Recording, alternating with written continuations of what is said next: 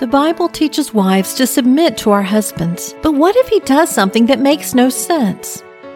Imagine what Mrs. Noah thought when her husband came home and told her he'd heard from God and God wanted him to build a giant boat in their backyard.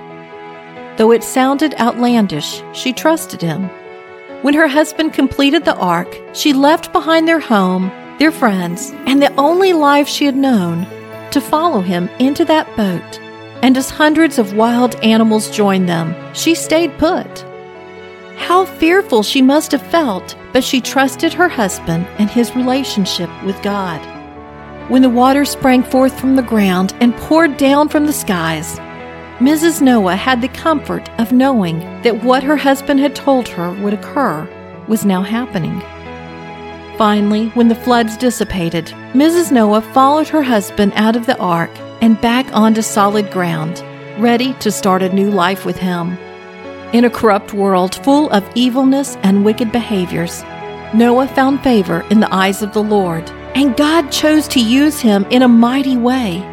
But it wouldn't have worked if Mrs. Noah had not been righteous as well.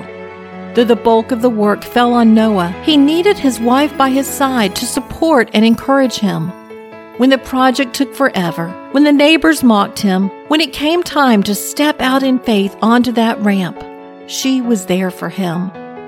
She didn't call attention to herself. She didn't demand credit for her sacrifice or hard work. She merely submitted to her husband and trusted that God would take care of her. I'm Sharon Wilharm, host of All God's Women. For more stories of women in the Bible, visit allgodswomen.com.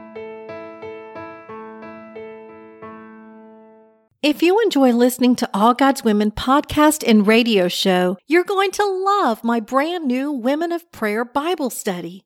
Get to know the character of God by studying the prayers of women in the Bible. Grab your copy today, available in paperback and Kindle.